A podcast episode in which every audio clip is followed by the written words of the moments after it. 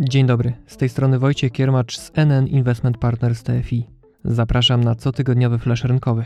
A w nim Dlaczego polski system emerytalny wypada bardzo przeciętnie na tle świata? Co możemy zrobić, żeby nie mieć głodowej emerytury? I co dalej z surowcami? Czy warto rozważyć inwestycje na tym rynku? Zapraszam. Mamy bardzo przeciętny system emerytalny. Wynika z najnowszego rankingu firmy Mercer, która co roku publikuje przegląd systemów emerytalnych. W najnowszej edycji zajęliśmy 28 miejsce na 44 ocenione kraje. Na 100 możliwych do utrzymania punktów otrzymaliśmy nieco ponad 50. Autorzy raportu zakwalifikowali nas do koszyka krajów, w których systemy emerytalne mają pewne dobre cechy, ale jest ryzyko, że bez znaczących zmian system nie będzie wydolny w długim terminie.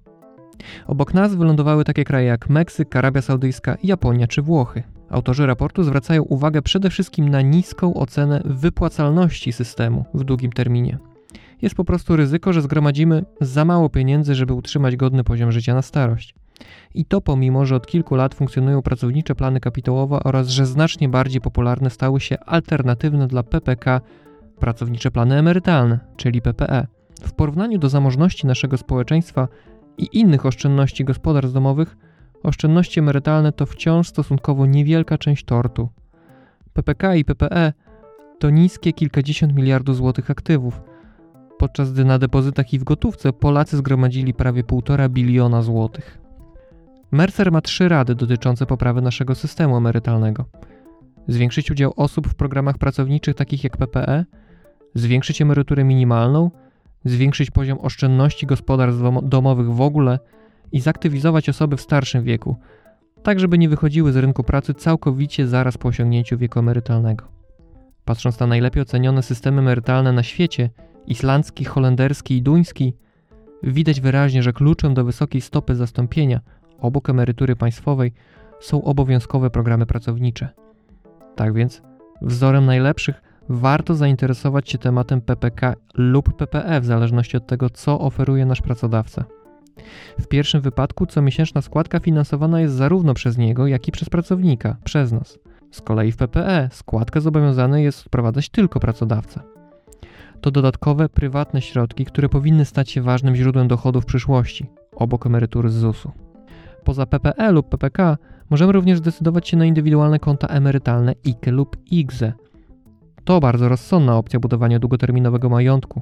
Obydwa konta mogą być oferowane w różnej formie, jednak najbardziej popularną jest forma funduszy inwestycyjnych. Obydwa oferują ciekawe ulgi i zwolnienia podatkowe.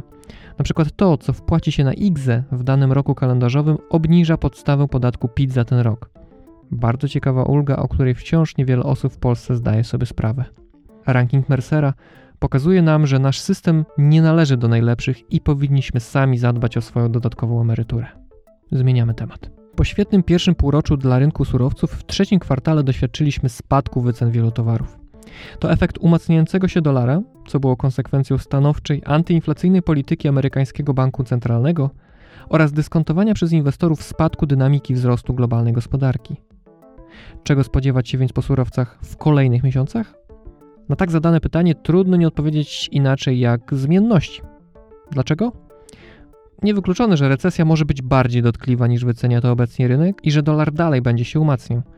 Niewykluczone także, że Fed jednak odniesie sukces w walce z inflacją lub na przykład wcześniej skapituluje w kwestii zacieśniania polityki monetarnej w obawie o pogłębienie gospodarczej recesji lub wystraszy się dalszej negatywnej reakcji rynków finansowych i zwolni z podwyżkami stóp. Jeżeli to nastąpi, powinno to wpłynąć na osłabienie dolara i pozytywnie przełożyć się na wyceny surowców.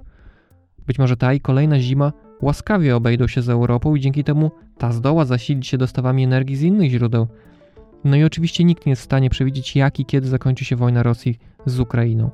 A to ona w dużej mierze determinuje ceny na rynku surowców energetycznych. W najbliższych miesiącach dużo tych znaków zapytania, jednak spoglądający w kierunku rynku towarów powinni skupiać się na długoterminowych prognozach dla tej klasy aktywów, które wydają się być bardziej optymistyczne.